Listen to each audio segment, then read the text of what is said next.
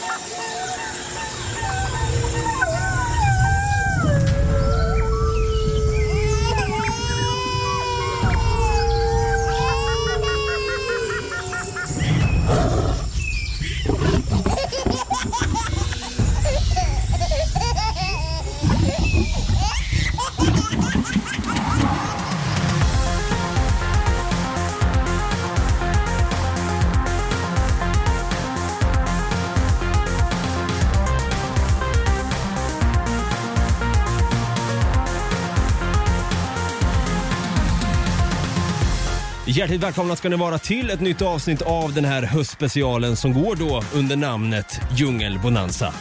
Vi är Något Kaiko Podcast där vi varje vecka kommer slå på bongotrumman, springa iväg från stenklot, öppna skattkistor och undvika i största möjliga mån att bli lemlästade av vilda djur. Jag heter David, jag kallas för Dava och på andra sidan, alltså bokstavligt talat nu, i vår studio så sitter han där ännu en gång, min vapendragare Stefan Brutti, kung Tutti Holberg. Vi kör en applåd och en liten töta på det. Skönt att ha dig tillbaka vid min sida ännu en gång Brutti. Ah, väldigt skönt, väldigt skönt. Alltså, vi överlever djungel efter djungel, känns det som. Ja. Nu, eh, ja, nu ska vi ta oss till nya djungler, men eh, Ja, flera djunglar blir det den här gången också. Och ännu tryggare känns det att det inte bara du och jag som ska traska in i den här djungeln den här gången utan vi har äntligen med oss en gäst som är minst lika våghalsig som oss. Och när hon inte sitter och pratar mord och hemskheter tillsammans med Dan Hörning i deras podd Mördarpodden så sitter denna kvinna nere på västkusten. Eller eh, förlåt, förlåt, herregud. Bästkusten kanske man ska säga i det här fallet. Där sitter hon och skriver manus till den episka podden Om det var du med Erik Myrlund i spetsen och Kristoffer Folle Folin på originalmusik och ljudläggning. Hon har en ljuvlig stämma för både radio och podd och något som är ännu bättre är då den varma personligheten hon besitter och en jäkla törst efter kunskap. Vi ger en stor applåd och en tuta till Josefin Molén! Hallå! Hej! Vilken fin presentation. Ja men äh, gud, jag, jag, fick, Ja, jag fick jobba lite på faktiskt. den. den, den blev bra. Ja, vad bra. Den blev riktigt bra. Det är nog den finaste jag har fått. Ja, men jag tänker att vi måste liksom pumpa upp oss själva lite här inför djungeltrippen så att säga. Ja. Nu ska vi ge oss ut, verkligen. Eller hur? Och sen måste jag säga också, Molén, jag, jag kommer säga Molén tror jag, om det är okej för dig. Absolut. Att det, det här är väl fan med lite på tiden va, att vi sitter här. Ja, alltså jag har velat vara med så länge. Jag har liksom, ja, ni kanske inte kommer tro på detta, men jag, den här tutan. Jag- har längtat efter den faktiskt. Ja, det är bra. Och så fick du en egen här nu också. Det var till och med i Mördarpodden en gång efter, eh, ja, det var precis när vi hade stängt av mickarna, visste inte Dan. Då säger han helt plötsligt, och en tuta på det. Och jag bara, men det kan vi inte ha med, det, det, så kan du inte säga. Jo, men ni, ni får tillåtelse att använda en tuta om ni vill, någon gång. En, Subtil. en enda. Gud vad bra. Men vad fan, en, en fråga här. Vad händer i livet för Josefin Molén? Eller ibland som jag vill säga Josefin Jolén bara för att vara lite busig sådär. Ja, eh, jag skriver, det är väl det. Jag har ett ganska tråkigt liv om man föredrar att ha kul. Jag sitter... Det, det, det, var fan, det, jag, jag vill ha en t-shirt med det tryckt på känner jag. Fan, vad är det bästa jag har hört. Nej, men jag, alltså, jag föredrar ju att sitta med en kopp kaffe en lördagkväll och skriva och läsa på om hemskheter. Och det, det får mig att låta något psycho. Nej, nej men alltså, jag är helt med dig om, du, du är ju ett true crime-fan utan dess like. Ja, Eh, liksom, eh, det är jag. v- v- vart, har den fascinationen alltid funnits där?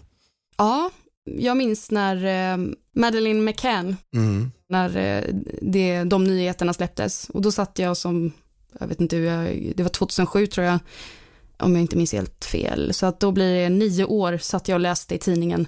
Och när jag var tio år så blev det Veckans brott, Ah. tror jag. Ja, jag tror det. Jag vet att mormor tipsade mig en gång om Veckans brott och sen var jag fast. Men det var i alla fall i starten när de började. Okej, okej. Ja, Och sen så har det varit lite så. har hon hittats? Eller vad fan, det var väl, du, du känns Nej. också som att du har haft koll Brutti på den. Ja, på fallet. nej, hon har inte hittats. Vad fan. Däremot så kom det ju, det var någon nyhet om det i början av det här året. Typ i mars så hade de hittat några nya bevis typ. Mm. Men det, jag hörde aldrig något mer. Så, Nej, vad, jag vet inte, det var i samband med att man hade hittat de här, den här Linköpingsmördaren. Just. Dubbelmördaren. Mm. Det vi skulle kunna göra är att vi kommer nog förmodligen göra ett avsnitt om det här i en annan bonanza, typ mysteriebonanza. Och då eh, kö- kan vi köra vi tre igen och prata om McCann. Ja, det Tycker tycker jag jag. fan i mig. Åh, Tycker vi wow. klubbar det. Ja, vi klubbar det här och Åh, nu. vad bra. There we go. Eh, och som sagt, det här är ju djungelbonanza som, eh, som råder just nu och innan vi går in då i en djungel och ska presentera vad vi ska prata om i det här avsnittet så vill jag passa på att fråga då, Molén, har du någonsin varit i en djungel någon gång i ditt liv? Aldrig. Det har jag inte varit. Jag vill gärna dit. Ja. Eh, Eller dit, men... eh, men, jag, men jag har ju bara, alltså jag har faktiskt bara varit i Spanien förutom de, Norge och Danmark. Ja, det, är, det är bara ett land utanför EU, man är på att säga, eh, utanför Nord, utanför Ja. Skandinavien. Och det är jättetråkigt. Men Spanien var jättefint, men det ja, fanns inte så mycket djungel där. Nej, Det gör ju inte det. Nej, fan Eller gör det det? Nej, det gör det inte. Det finns ingen djungel i Okej. Spanien. Okej, så vi vet här. Min geografi är urusel. Jag bara säger det till er. Det är fruktansvärt. Ja, då kommer vi verkligen gå vilse i djungeln idag. Nej, Det är tur att jag har lite lokalsinne i alla fall. Alltså. det är bra det. Vi kommer absolut komma tillbaka till det och varför eh, man bör ha ett bra lokalsinne när man befinner sig i djungeln också. För i det här avsnittet ska vi nämligen prata om... Verklighetens Mowglis. Ja, det ska vi verkligen göra. Vi ska alltså prata om de här barnen som antingen har det varit myter kring om att man har hört någon gång att kommer du ihåg den här pojken eh, som heter Lars som, förs som försvann in i skogen när han var tio år. Han kom tillbaka som en hårig man. Idag är han en neandertalare. jag, jag, jag vet inte vad det där var ens. Jag bara tog det direkt från röva som man säger. Men vi ska alltså prata om de här barnen som någon gång har gått vilse i en djungel och blivit uppfostrade av antingen djur eller försvunnit helt. Ja, någonting sånt. Exakt. Och det har vi ju då döpt till verklighetens Mowglis och det är därför vi har med oss Molén här också som kommer berätta en, en historia om ett försvinnande med, med två eh, unga flickor va? Ja, precis. Ett väldigt mystiskt försvinnande. Ett mystiskt försvinnande, lite true crime kan man nog eh, börja känna med en gång här med tanke på att du är påläst inom det. Brutti, du har också en grej där. Det har jag. Vad var det för pojke nu igen? Det är ingen pojke, det är en ingen flicka. Det är en flicka också. Det, det är en flicka som eh, sprang, vi- alltså det här är så sjukt, men eh, sprang vilse när hon i djungeln när hon var åtta, hittas när hon är 27. Oj då, okej. 19 år senare. Ja, shit. Du kan tänka mig att du har lite fakta på det också, vad som faktiskt hände under den långa tiden och efteråt. Och jag har då också hämtat eh, en, en historia här, en verklighetsbaserad historia om en, ja, man skulle nog kunna säga att det är verklighetens Mowgli. Så jag tänker, without any further ado hörni, vi, eh, vi drar igång och beger oss in i djungeln och eh, pratar lite om de här Mowglisarna som finns eller har funnits. Ja, vi ska alltså prata verklighetens Mowglis hörni. Och eh, vi har då Josefin Molén eh, på västkusten på Tjörn också, en liten ö eh, utanför Göteborg. Jag chansar lite nu, men låt mig chansa. Ja, men det är helt rätt. ja, det är bra. Och eh, ja, som lo- utlovat då, jag tänkte börja här då med en story som faktiskt Mowgli då från Djungelboken är baserad på. Det passar ju bra då med tanke på att avsnittet faktiskt heter Verklighetens Mowglis. Ja, det kan jag ju tycka. Ja, så eh, häng med nu, ta med er en varsin machete så kör vi nu. Jag tänker öppna starkt med då att berätta om Dina Sanishar. Pojken som faktiskt inspirerade då författaren Rudyard Kipling till att skriva Djungelboken. Och eh, ja, möt då Dina Sanishar, eller den indiska vargpojken. En vildpojke som levde på 1800-talet och uppfostrades då av vargar. Vargar i djungeln alltså. Ja, alltså det, det, Man det, tänker ju inte det. Nej, det, Det där finns. Är det, är det någon så här specifik art av varg eller sort av varg? Säkert, säkert. Djungelvarg? Djungelvarg? Jag har ingen aning. Det är skumt det där. Kvarg kanske det är. Kvarg. Kvarg. Kvarg kan det vara. Det är där det kommer ifrån. Uppfostrad av kvarg. Nej, eh, man ska inte skämta bort, man ska inte skämta bort det här Brutti. Nej, det, är- det är öden vi pratar om. Och tydligen så är inte det här helt ovanligt då i Indien, i stort land ju såklart, att ett barn då faktiskt försvinner i Indiens djungel. Och Det finns berättelser om flera indiska barn som faktiskt blivit uppfostrade av djur såsom pantrar, pratar vi bagheera där alltså, eh, hundar och även ky- kycklingar. Fan, det, här, det här känns ändå som någonting det här känns ändå som ett kul grej. Att en unge bara går runt och så här dunkar huvudet i, i marken och bara letar mat och bara shit, här är mat. Glad påsk på det. Men vadå, bara kycklingar då alltså? För jag tänker på det, hön, alltså är det bara tills de växer upp? Exakt, de överger pojken sen. Eller, Ja. eller flickan. Ja, äh, det är en bra fråga. Det kanske är hönor, tuppar och, och, och kycklingar. Det kanske är en hel familj där liksom. Ja, alltså är det någonting som är översatt från engelska så kan det ju vara så. För chicken, alltså, man brukar säga chicken även om det är en höna eller en tupp. Där har vi det. Där har vi det. Ja, men innan jag då fortsätter, vilket djur hade ni helst velat bli uppfostrade av? Jag började med dig, Molén. Förutom människor då såklart. Ja, åh, kanske apor då? Lite Tarzan? Ja, den är bra.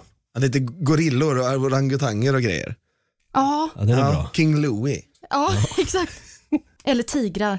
Uff. Ja, men det är tigrar, det är kaxigt. Ja, det är en jävligt kaxig uppfostran där faktiskt. Eh, Men, Alltså, jag tänker så här, björn alltså, för Baloo verkar så jävla schysst. Alltså. Han verkar så jävla härlig. Ja, nej. Ja. Alltså, nu, nu ska vi vara glada av att Baloo inte gjorde en eh, The Revenant på Mowgli. Det skulle ju också kunna ha hänt. Ja, att han liksom river upp hela ryggen på Mowgli. Mowgli skriker. Fast han gjorde Pappa, ju pappa, nej. egentligen det. Han bara skickar ju iväg honom. i- Ja, det gjorde han. Jag gör ju faktiskt det. Man skickar iväg honom rakt in i en jävla sten. En klassisk Revenant-smäll som man säger. Ja, nej, nej, men alltså det är ju, nej, men det, det, den är inte verk, alltså man märker att den inte är verklighetstrogen alls, Djungelboken. Nej, nej, precis. Jag tror ju att Baloo hade nog velat slita Mowgli i stycken där. Ja, och Bagheera. Ja, och det med för den delen. Men, men alltså allt ni säger här, är det, är det, är det sant eller? Ja, alltså, vi, vi refererar till filmen Djungelboken nu, alltså Disney-filmen.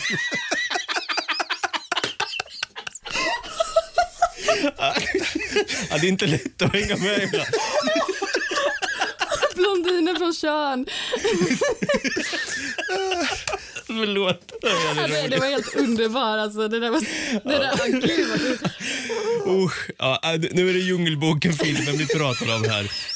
Och, eh, nej, men alltså, jag håller med er där. Eh, ju- just det här med apor tror jag känns som en, en naturlig, det känns som att det är mest likt då. Man kanske kan få lite mer människoliknande drag när man blir äldre sen och kommer tillbaka till människobyn. Kanske det, ja. Ja. Jo. Men i alla fall, det var år 1872 då en grupp jägare i Uttar Pradesh, det ligger uppe i norra Indien, som helt plötsligt då får syn på en pojke. Pojken gick på alla fyra och följde då en flock av vargar. Och jägarna i det här fallet fick ju en chockerande och minst sagt spännande syn när den här pojken fortfarande då på alla fyra följer med då vargarna in i den här grottan. Och eftersom den mystiska pojken då väckte deras intresse så var jägargruppen fast besluten att få tag på den här pojken. Då. Först och främst försökte jägarna få ut dem ur grottan genom att sätta den i brand. Lite oskönt.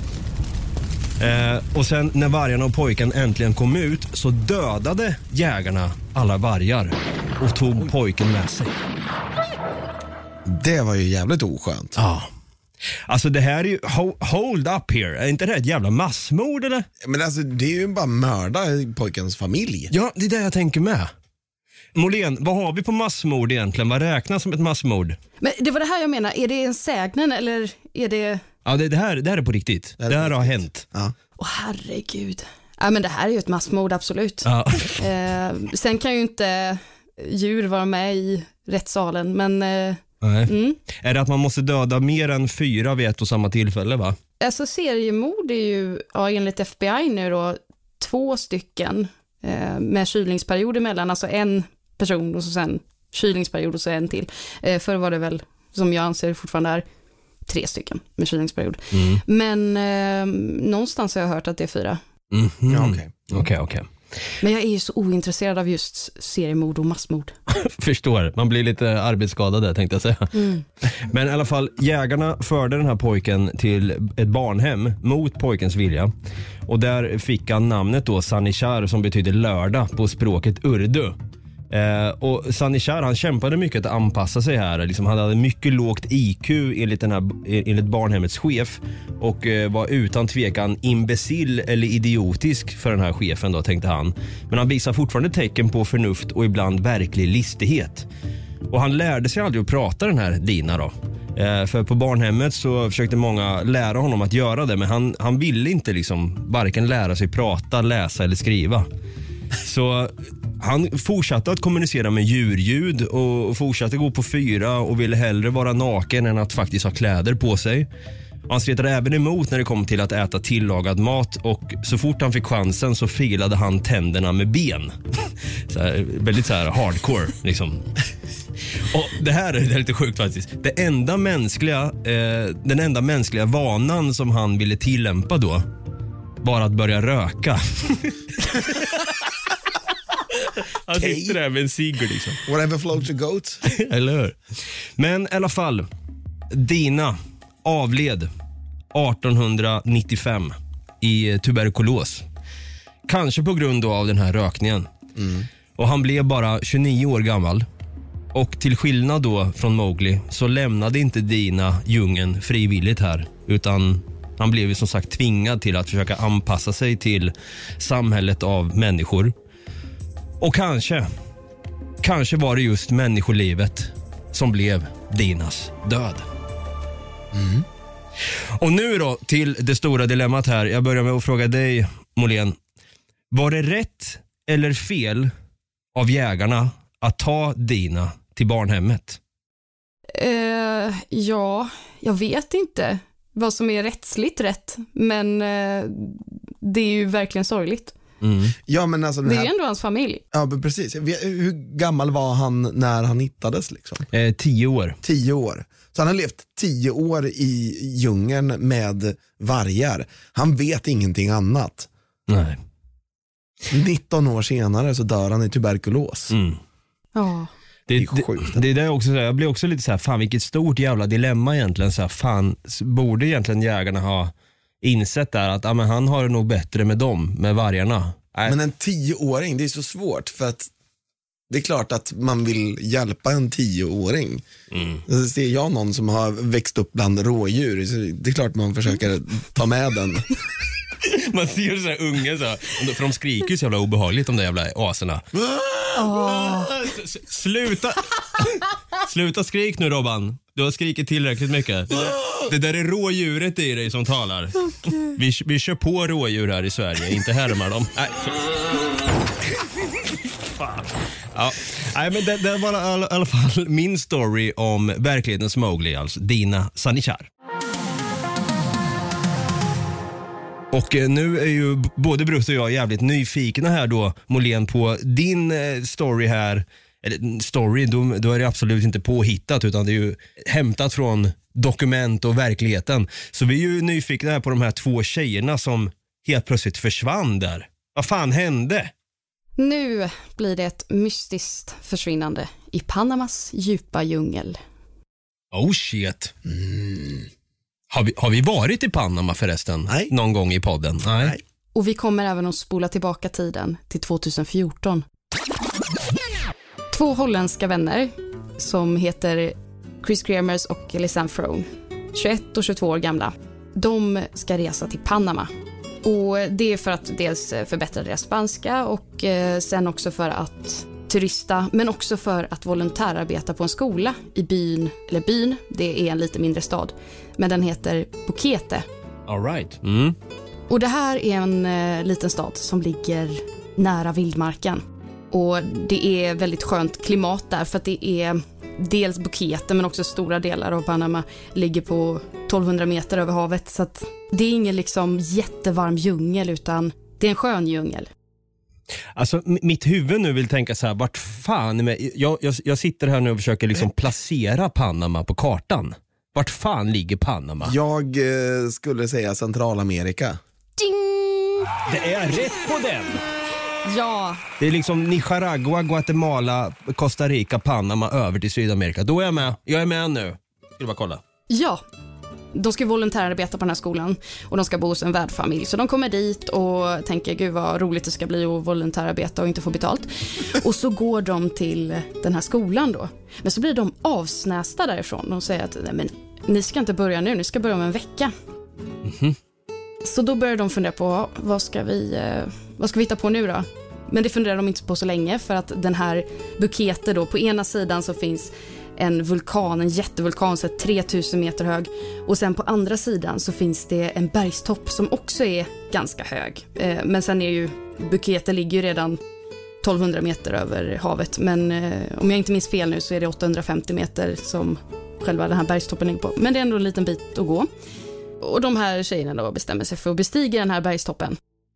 Och eh, de packar en lätt eh, ryggsäck och eh, börjar vandra helt enkelt till bort den här vägen eller stigen som leder upp mot bergen som heter Pianista-stigen och den är helt magisk för det är dimma, moln, alltså den går liksom så att det lägger sig bland där i djungeln så att det är väldigt fint. Och så sen när man väl är på toppen så ser man Bukete på ena sidan och sen så är det en stor, djup, enorm, gigantisk djungel på den andra sidan. Och de går iväg. Mhm. Och det är sista gången man ser dem i verkligheten. Oh shit! Shit. Okej. Mm. Och det här, var, det här var 2014 sa du? Mm. Precis, så det är ju inte så länge sedan.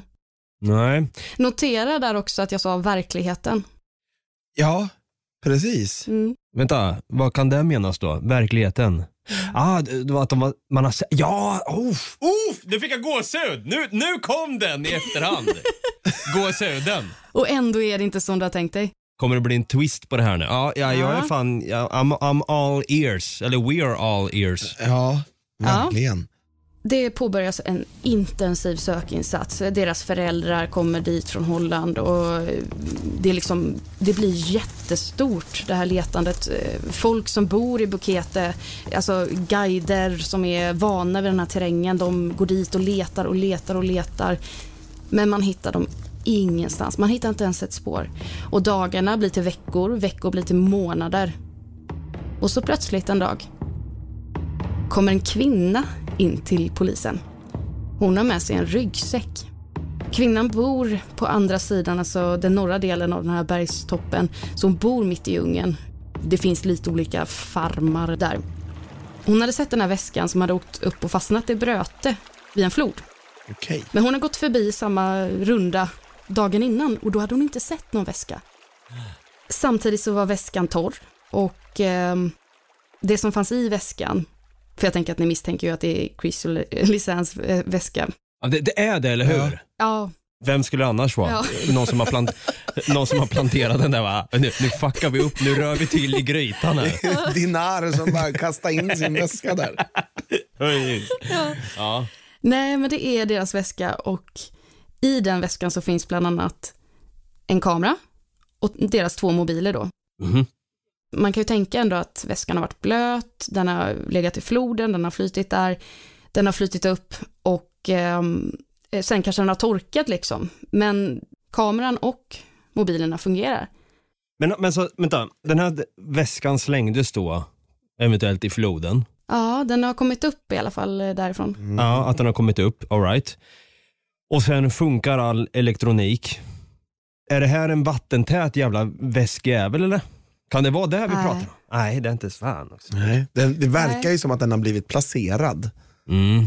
Ja, det verkar ju lite så. Sen kan det ju vara så att eh, om de funkar eller inte, men, eh, men det går i alla fall att ta fram information från dem, vilket ändå hade varit lite konstigt att man kunde göra om de var helt förstörda. Och så får man tänka att det är flera månader efteråt också. Ja, exakt. Så att eh, det är mm, väldigt konstigt.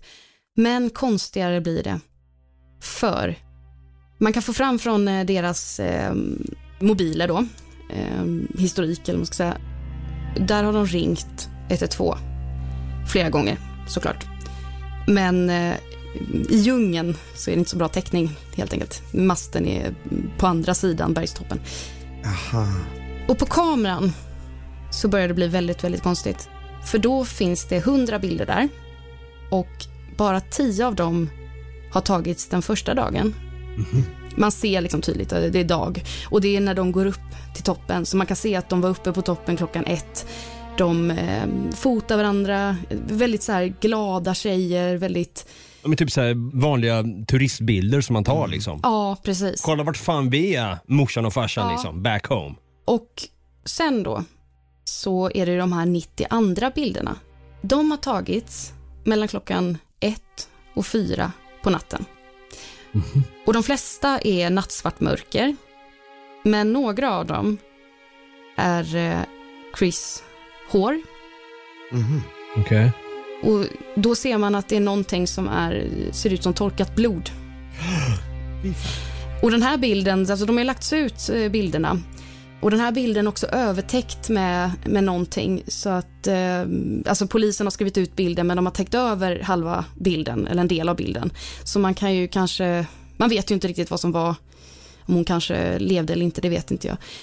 Men sedan finns det också en bild på eh, olika kvistar. Där har någon hängt upp pappersbitar, alltså plast, plastbitar helt enkelt. Okej. Lite som att lämna spår efter sig, som att komma ihåg vart man gick. Ah, alright, alright. Ja. Och det sjuka är ju då att de här bilderna togs tio dagar efter att de försvann. Oh my god. fan. Jag, alltså jag, Ja. får, jag får gå. Jag får, ja. Ja, jag har fan rysningar nu alltså. Vad i helvete är det som kan ha hänt här tänker jag. ja, verkligen. Alltså först tänkte jag så här, okej, eh, har vi någon, så här, någon form av Blair Witch Project vi pratar om här? Jag får ju liksom sådana vibes nu när du, när du pratar om de här, de här plastbitarna som hängde i, i, i trät, i, eller i kvistarna där och grejer.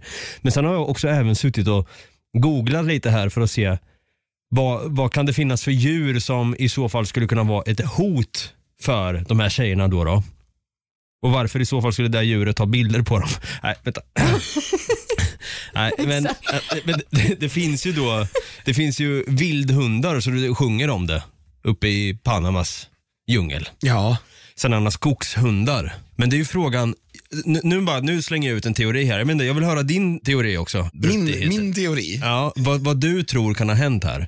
Det är att jag tänker så här. Kan det ha varit som så att de skulle bege sig ut då i Panamas djungel och sen helt plötsligt då så blir de jagade av något djur. De skiljs åt kanske. Har, har man sett bilder på de här ihop efter det?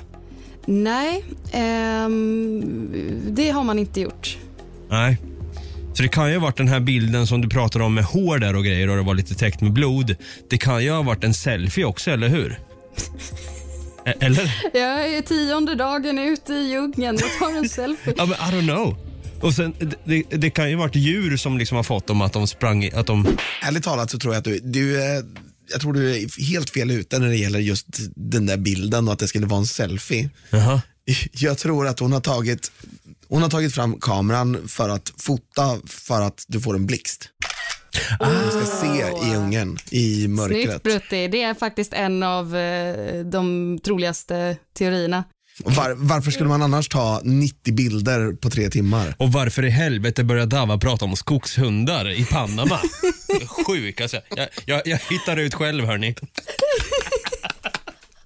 Ja, fortsätt, förlåt. Ja, eh, så att jag tänker att det kan ju förklara det, men det kan inte förklara den raderade bild som de ser på kameran. Det är alltså raderat en bild på minneskortet. Jaha. Det är alltså en av de här dagsbilderna då som har raderats. Jag tror det är den sista dagsbilden. Och eh, det är inte bara så att den har raderats för att någon tyckte att den var ful, utan antingen så är det fel på minneskortet eller så har någon fört in minneskortet i en dator och skrivit över bilden. Alltså de har raderat bilden och skrivit över, för de får inte fram bilden. Även, alltså, de har ju satt väldigt eh, riktiga tekniker på det här och verkligen försökt att få fram bilden. Och det hade gått om det är så att, Att de bara hade tagit bort den i kameran ja. Mm, absolut. ja då hade det gått liksom. Så att någon måste ha tagit in det i en dator och raderat bilden och liksom skrivit över den. Vad i Men- helvete? Ja. Det blir fler fynd. De hittar några av tjejernas kläder och inom de kommande månaderna så kommer de hitta 33 skelettdelar, Oh shit. bland annat Lisannes bäcken, en av hennes stövlar med hennes fot fortfarande i Oj. och benrester från tre okända personer. Det här är inte ett djur som har gjort. Det är Nej. min spontana tanke. Om man bara hittar skelett utan kött på, det går inte så fort. Nej. Och det här är, de är också utspridda och sen så, de är jätteutspridda så man kan se på kartorna att eh, var kläderna hittas, var väskan hittas och allt det här det är utspritt. Och sen kommer ju det här som tyvärr kanske gör att Dava inte är så sugen på att åka till Panama längre. Det är att en del skelettdelar från flickorna är blekta. Och det är alltså ett medel som någon har blekt dem med. Nej. Djur kan vi absolut utesluta med en gång. Det här låter ju fan i mig som att det är någon mördare som går runt i djungeln här alltså. Mm. Det finns en guide i området som eh, erbjöd flickorna att eh, ta dem upp till toppen och sen att de, eh, han skulle visa dem upp till toppen och sen visa dem ner till sin farm på andra sidan mitt i djungeln. Ja, han erbjöd att de skulle övernatta där. Den här gubben är i 60-årsåldern, han är väldigt skum och han beskrivs av eh, lokalbefolkningen eller ja, eh, folk i området att han är lite weird när det kommer till att prata med tjejer. Han pratar lite överdrivet mycket med tjejer. Ja, Mhm. En snusgubbe som man säger. En klassisk Ja. snusgubbe från Panama. Precis, och fynden gjordes nära hans farm och eh, det var också han som insåg först att de var på pianista innan någon annan visste det. Så jag vill bara inflika att, Mm. men eh, det här är olöst fortfarande. Det har kommit lite mer grejer i utredningen, men Men man har fortfarande inte hämtat gubben alltså. nej, det har de inte gjort. En lilla snuskot. Ja, Ja, nej men alltså, jag hade ju absolut utan tvekan kunnat säga att det här är ju lite, okej, verklighetens Mowglis, absolut, under de där tio dagarna kanske när de var i, vid liv. Eh, så undrar jag liksom hur de kanske överlevde där då, vad, vad de gjorde i djungeln och så vidare, om vad de stötte på för djur, eller vad fan hans moster. Men här har vi ett, bevis på att det farligaste djuret i djungeln är ju ändå människan. Uff, uff, verkligen. Jag, fick till, alltså jag är het idag. Ja. Jävlar. Oh, kanske det bästa du har sagt.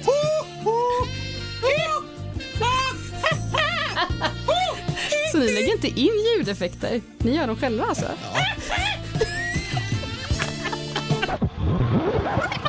Undrar om det här kommer bli löst någon gång. Eh, jag frågar dig som true crime-fantast här då, Molén. Har du, eh, vad, vad får du för känsla? Kommer det här fallet någonsin bli löst? Och har du lust att åka till Panama? Ja, det har jag. Jag har väldigt stor lust att åka till Panama. Jag vill verkligen, eh, ja. För att lösa det här mordet. Nej men alltså att se vad det var och sen också även eh, prata med folk där och fråga vad det är som stämmer och inte för att det är ju så mycket spekulationer på internet. Mm. Man får ju överväga väldigt mycket men det är ju en hel del som är konstigt och det är en journalist som också eh, som jag tycker är väldigt bra som åkte dit och kika på det så det känns ju ändå som att det ja, det verkar ju tyvärr vara väldigt, väldigt weird. Men jag tror faktiskt att det kanske ändå kan få en lösning, i alla fall att man kan få reda ut vissa saker.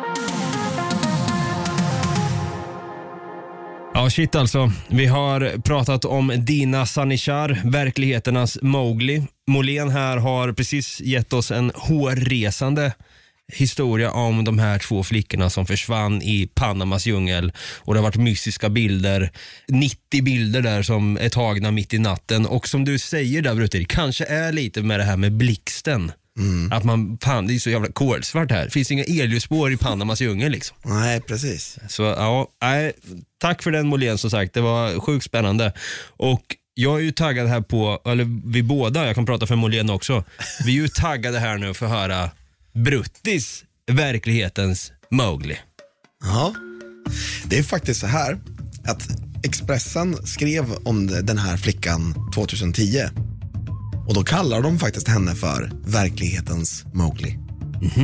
Det var så här, det är en, en flicka som eh, hittades eh, 2007 av eh, en eh, snubbe som, eh, han, har lite, han är jordbrukare och så hade han sitt lunchris stå utomhus för att svalna lite grann innan han skulle börja äta det. Så försvann det, det där riset. Så han blev jävligt förbannad och började leta i omgivningen. Hittar den här flickan jättesmutsig, helt naken och gick på alla fyra typ och, och gjorde lite så här, bara grymtade typ. Damn. Inte som en gris utan mer, alltså, gjorde lite konstiga djurläten typ. Mm. Och då är det en 45-årig man som är polis som heter Sal Lau Okej. eh, från Kambodja då. Som, Ja, vänta, det, det är i Kambodja. det här är, ja förlåt, det har inte jag jag, jag tror inte du sa det där. Nej. Nej, förlåt. Det här är i Kambodja. Eh, Okej. Ja. Sal Lau då hävdar att det här är hans dotter. Det är något eh, med ett, ett ärr hon har på armen och det är någonting med något drag i ansiktet. Saken är den att Sal Laus dotter försvann när hon var åtta år. Den här kvinnan är 27. Det är alltså 19 år senare. Ja, vänta, så det är en fullvuxen kvinna Ja, som går runt här? ja 27-åring. Oh shit. Hon kan inte prata. Hon är stum. Eh, och hon har så här impulser av att bara slita av sig kläder och springa ut i djungeln. Titt som tätt. Alltså, eh, och det här. Tre år senare så börjar hon börjat säga typ ett eller två ord. Men inte mer. Det liksom finns ingenting att gå på. Nej. Hon, kan säga typ, hon kanske säger typ mat. När hon vill ha mat eller någonting. Men eh, sen är det så här att eh, man, man har faktiskt upptäckt att det här, de är i Ratanakiri-provinsen i Kambodja som lig, ligger ganska nära Vietnam.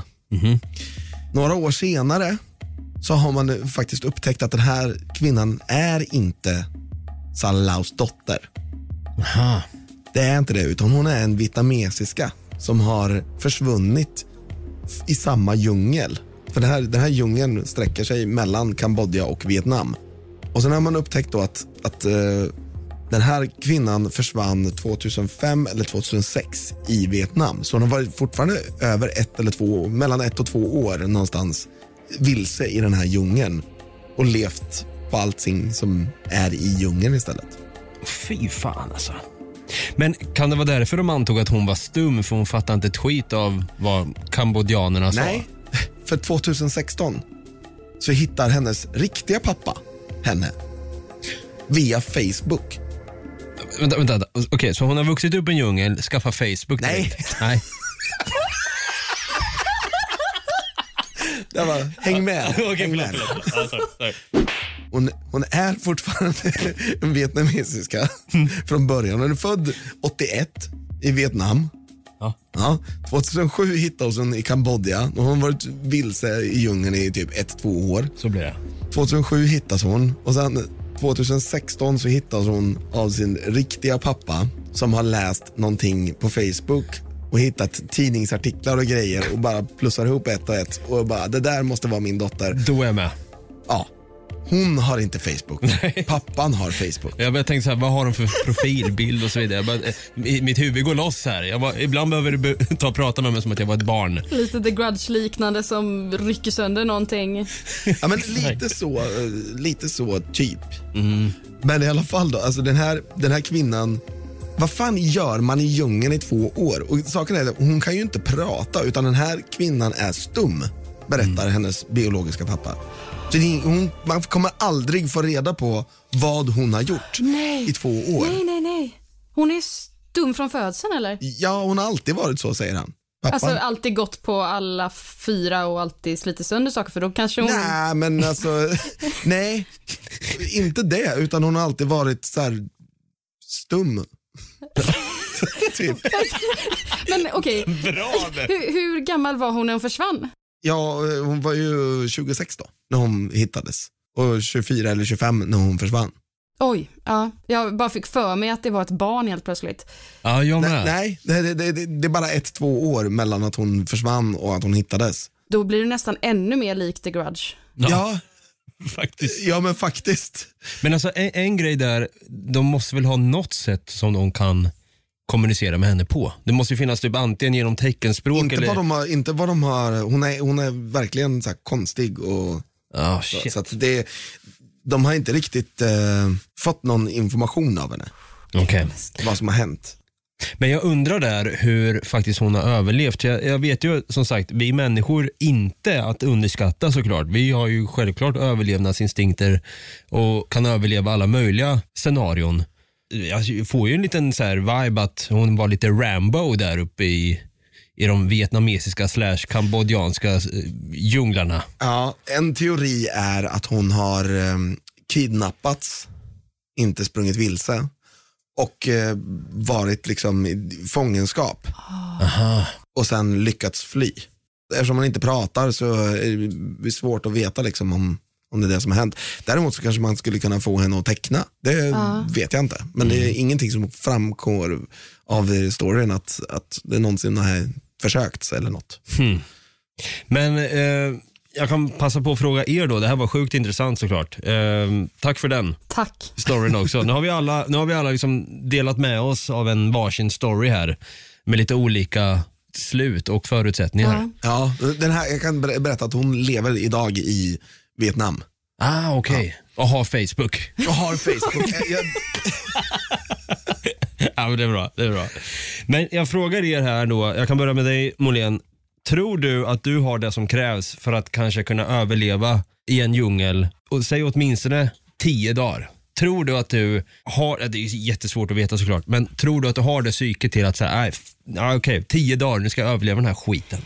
Nej, alltså jag hittar ju knappt någonstans liksom. Så att jag tror typ inte hittar ju knappt i mitt eget Nej men hem. alltså jag, det är liksom, när jag åker till Stockholm så jag får ju fråga folk var tionde meter vart jag ska, vad är det för Nej, jag, jag hade nog inte gjort det faktiskt. Och det är nog för att jag hade gått i cirklar och inte hittat någon mat. Jag kan ändå se mig själv som en, eh, inte helt värdelös, men jag kan ändå se också realistiskt att jag hade nog inte gjort det. Men ni då?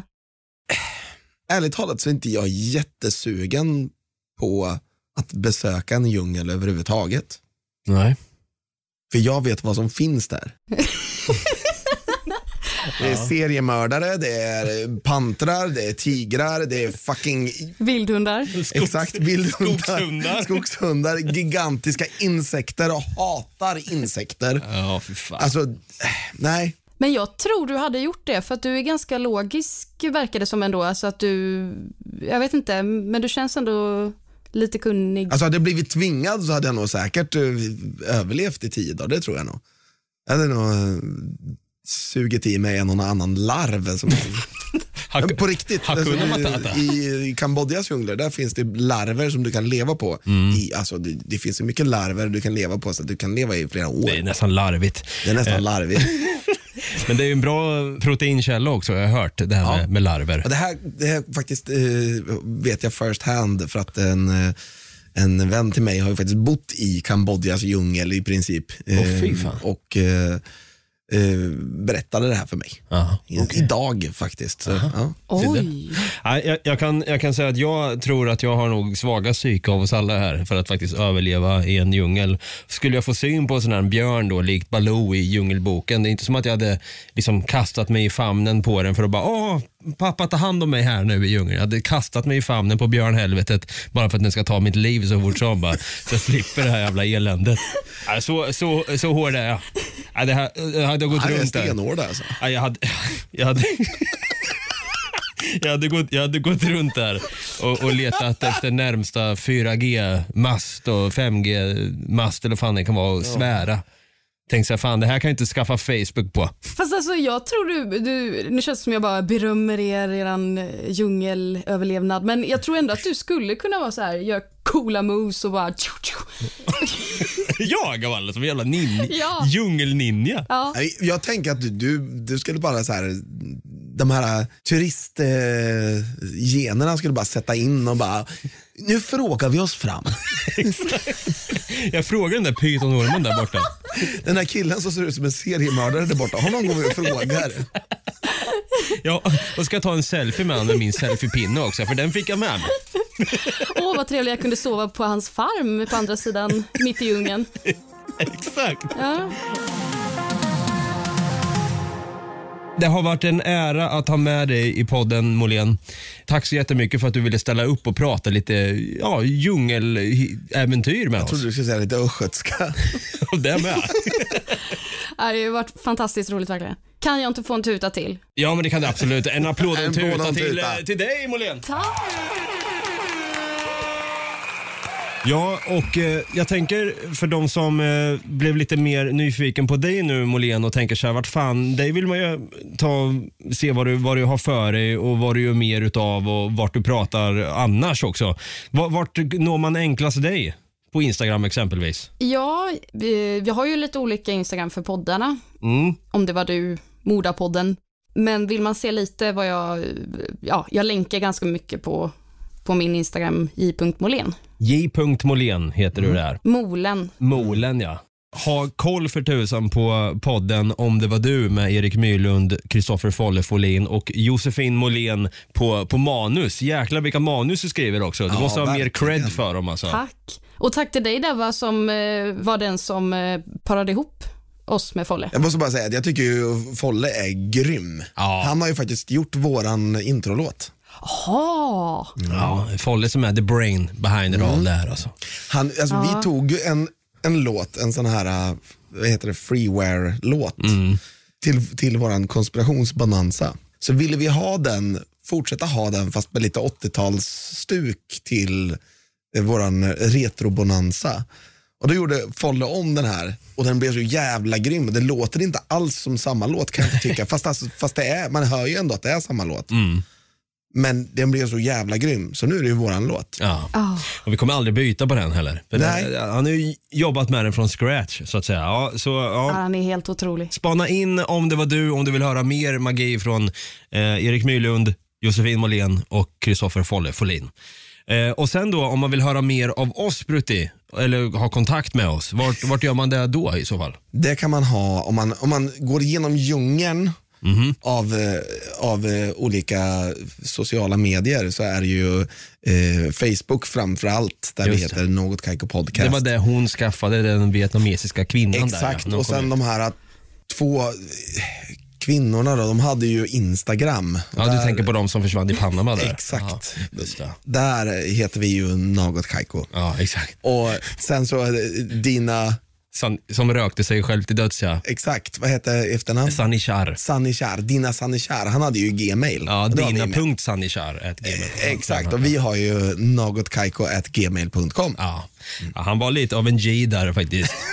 The original G. The original G. Och om du har en poddapp som tillåter att du kan gå in och ratea eller eh, prenumerera eller följa den här podden så är vi mer än tacksamma om du gör det. Och som sagt, ge fem stjärnor, lämna en kommentar, skriv kanske en recension om vad du tycker om podden i sig eh, och vad du tycker om bonanzan eller vad du vill höra för kommande bonanser också. Vi läser kommentarerna såklart och eh, ja, tar till oss av det ni skriver helt enkelt. Så jag säger, eller nej, så här, det var länge sedan vi hade en gäst nu, så det är jag som är lite ringrostig. Molén, du ska få avsluta det här avsnittet med vår klassiska sägning som vi alltid säger i slutet. Har du, har du koll på vad, vi alltid säger? Ja. Ja, men eh, då är det bara att säga ha det gröt. Nej, förlåt jag tar om den där, det var jättekonstigt. Åh, vad svårt det här var. Nej, det var inte konstigt. Det var skitbra, men kör igen. Ja, eh, ja men ni får ha det så gröt då. Nej, Detsamma. ha det gröt. Ha det gröt! ha det gröt.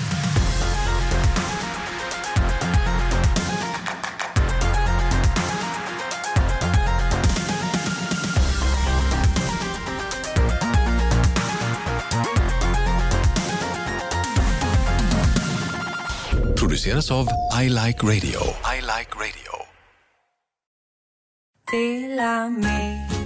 Hej! Är du en av dem som tycker om att dela saker med andra? Då kommer dina öron att gilla det här. Hos Telenor kan man dela mobilabonnemang. Ju fler ni är, desto billigare blir det. Skaffa Telenor familj med upp till sju extra användare. Välkommen till någon av Telenors butiker eller telenor.se.